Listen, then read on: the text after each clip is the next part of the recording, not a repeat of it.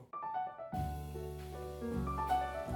You're listening to highlights from the Creative Processes interview with members of the artistic and educational community of the Shinnecock Indian Nation on Long Island, New York. This podcast is supported by the Jan Michalski Foundation.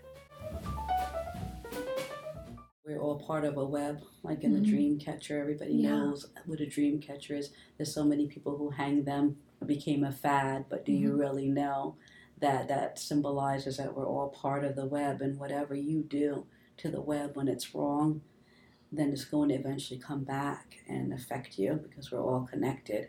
But um, also going back to what we'd like people to learn about Native Americans. I was an educator in actually the Southampton School District for a little over 21 years, and probably fear because um, of the outside, and maybe fear from the inside to know the outside. So there needs to be more, you know, reaching out, more of an understanding. But we're doing that, like through the Guild Hall or the Watermill Center or the Sax Center or Southampton College. It, it, something is going on, or with you even coming mm-hmm. here, where as the artists and people who want to communicate with the outside and have something to bring for this mutual understanding, because some of my non-native friends have told me about this that there's a fear of the people on the reservation because when you know whenever there's mostly a news account it's always a horrible thing you know criminals. So the perception and the education it just needs to be more go out like a little drop in the water Mhm. and just the waves just keep going out. So more and more people can come to an understanding. And so, um, back to uh, Jeremy's point, you know, about about occupation and kind of also what you were talking about, historical trauma is is is the words historical trauma, generational trauma, and just the the lack of knowledge of true Native American history in America. Part of why people don't understand the history is because of how the media portrays it, as Denise was saying, and and for a long time and several several occasions it was portrayed as there were no more indians. Indians are extinct you know there are no more. And that was not only done um, especially out west through war and literal physical genocide in terms of killing but even starting here on the east coast was called uh, the residential schools. And the residential schools were where the the governments would come in and take uh, Native American babies and children and put them in residential schools. And they would cut their hair, they would force them into Christianity, they would force them to speak English, they would get abused if, if they did any of the above. Practice their culture, practice their traditions, their songs, their language, not dress in English clothing. And that, that started here in the late 1600s. Know, it started here in Southampton in the late 1600s with what was called the Great Awakening. And that was when the first Shinnecock reverends and, and churches were established here in Southampton. And it didn't end in the Americas, well, North America, um, in Canada until the 90s. That was something that was, that was very, very recent. And there are a lot of people that I've met, people that went through those, those residential schools, you know, and are still hesitant to practice their culture today.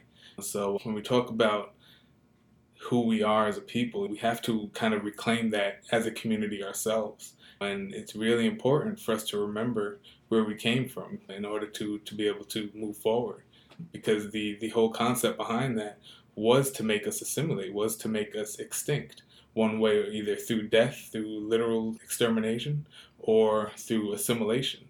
And uh, that's something that was done up until very, very recently, you know.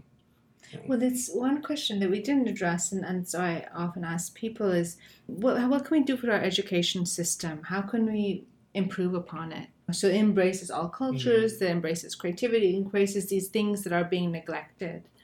And what do you feel? Um, one of the best ways that I see bridging those cultural gaps, historic gaps, is bringing in somebody from that culture, right? Bring in somebody from those communities that are specific to that history, if that history is still living history, right?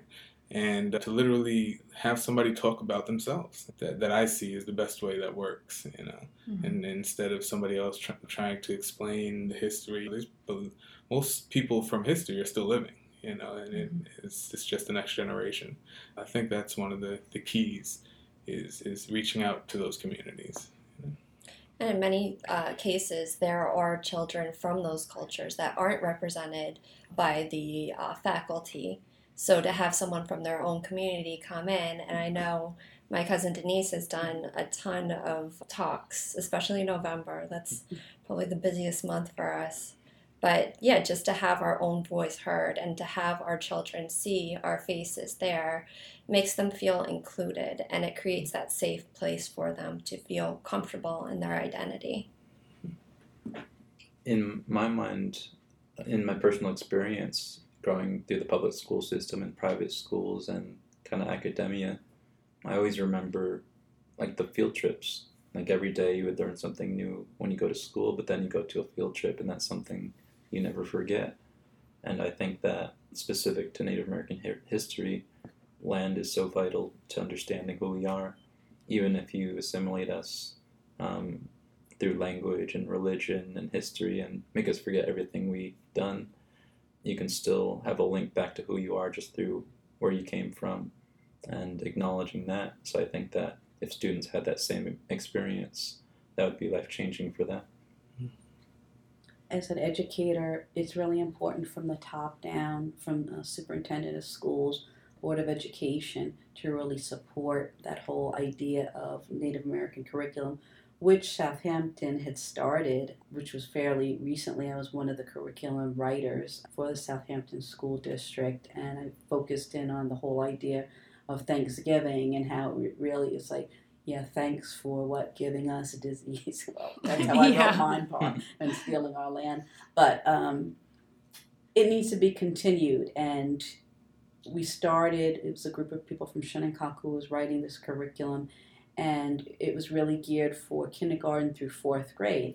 And then it stopped, but we were um, told that it would go on to the middle school, it would go on to the high school but it hasn't gone on to the middle school and it hasn't gone on to the high school because those stories are going to get really upsetting and they're going to be sad.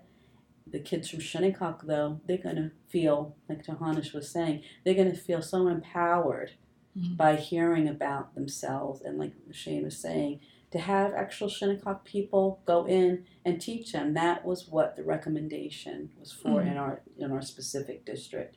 Whether it's going to go on, I don't know, but that is going to be that's going to turn. It could you know could have influence to turn the whole community around. I guess they don't want to continue because maybe it would make the kids who are non-Shinnecock feel guilty. Yeah, this is um, shame, guilt, guilt shame, yeah. guilt. Um, oh, is that really what happened? You know, to your people, but then there'll be, you know, in the other way, there'll be, you know, understanding also without. Because there's the local, the Shinnecock, and then there's this greater, as you mentioned, there's a kind of pan Native American. For those who aren't in school, what are some foundational books that you find are an introduction? Well, one of my favorite writers was always Vine Deloria junior mm-hmm. And the reason why I liked his stuff is he broke down why we feel the way we do about things. Like, yes, you're mad that they took our land, but how did that happen and why did that happen? So he goes through the Dawes Act, you know, the Reorganization Act. He goes through a chronological uh, view of Native history through Native perspective. And I found that to be very useful to just get a basic understanding of how things are the way, way they are now. Well, in terms of books that have helped me are like John Strong books who's an author, a local author, who wrote a lot of history on Long Island indigenous people and history. Gaynell Stone books. But what really, really helped me as a Shinnecock person understand the history is by traveling out to different reservations all over the country and Canada and talking with people who went through the same things and where they're at in their historical cycle, in the colonization cycle, and in, in tribes that are similar to ours in terms of culturally. But that's that's that's what really really helped me out is, is is actually visiting different tribes. Because a lot of our history it's not in the books. And, and, and like 90% of what's in the books isn't right. And I just want to add on to those recommendations. Uh, Tohanash mentioned one book that I, I haven't read, but I'll put it on my reading list. But it reminds me of another book by Eduardo Duran called uh, Native American Postcolonial Psychology. Mm-hmm. And my godfather Keith is a psychiatrist, and he recommended me the book because it it talks about contemporary issues in reservations like why is there substance abuse, why is there abuse of power, domestic violence, and I try to share that book as much as I can. And Shane also mentioned John Strong, just to give him more background he lived in the Shinnecock Hills, five minutes from the reservation, and he was a uh, professor at Stony Brook University in Southampton. And he comes from a perspective that's very, uh, I don't know, he's kind of like an, an enigma of a person because at first glance you don't know why he did all of his work. I, I would say he dedicated his whole life to researching us, the Montaukett, the, and the other tribes of Long Island. And he, I always ask myself, why did he do all that for us? And I always refer to his books, and I think that he would be a good example for every American to become that individual to dedicate their time to something beyond themselves. Yeah, and um, also with the Gaynell Stone, all these are professors, and sometimes those books are hard to find. We hope you've enjoyed listening to these highlights. To listen to the latest episodes or learn more about participating in exhibitions or interviews, click on subscribe. Thank you for listening.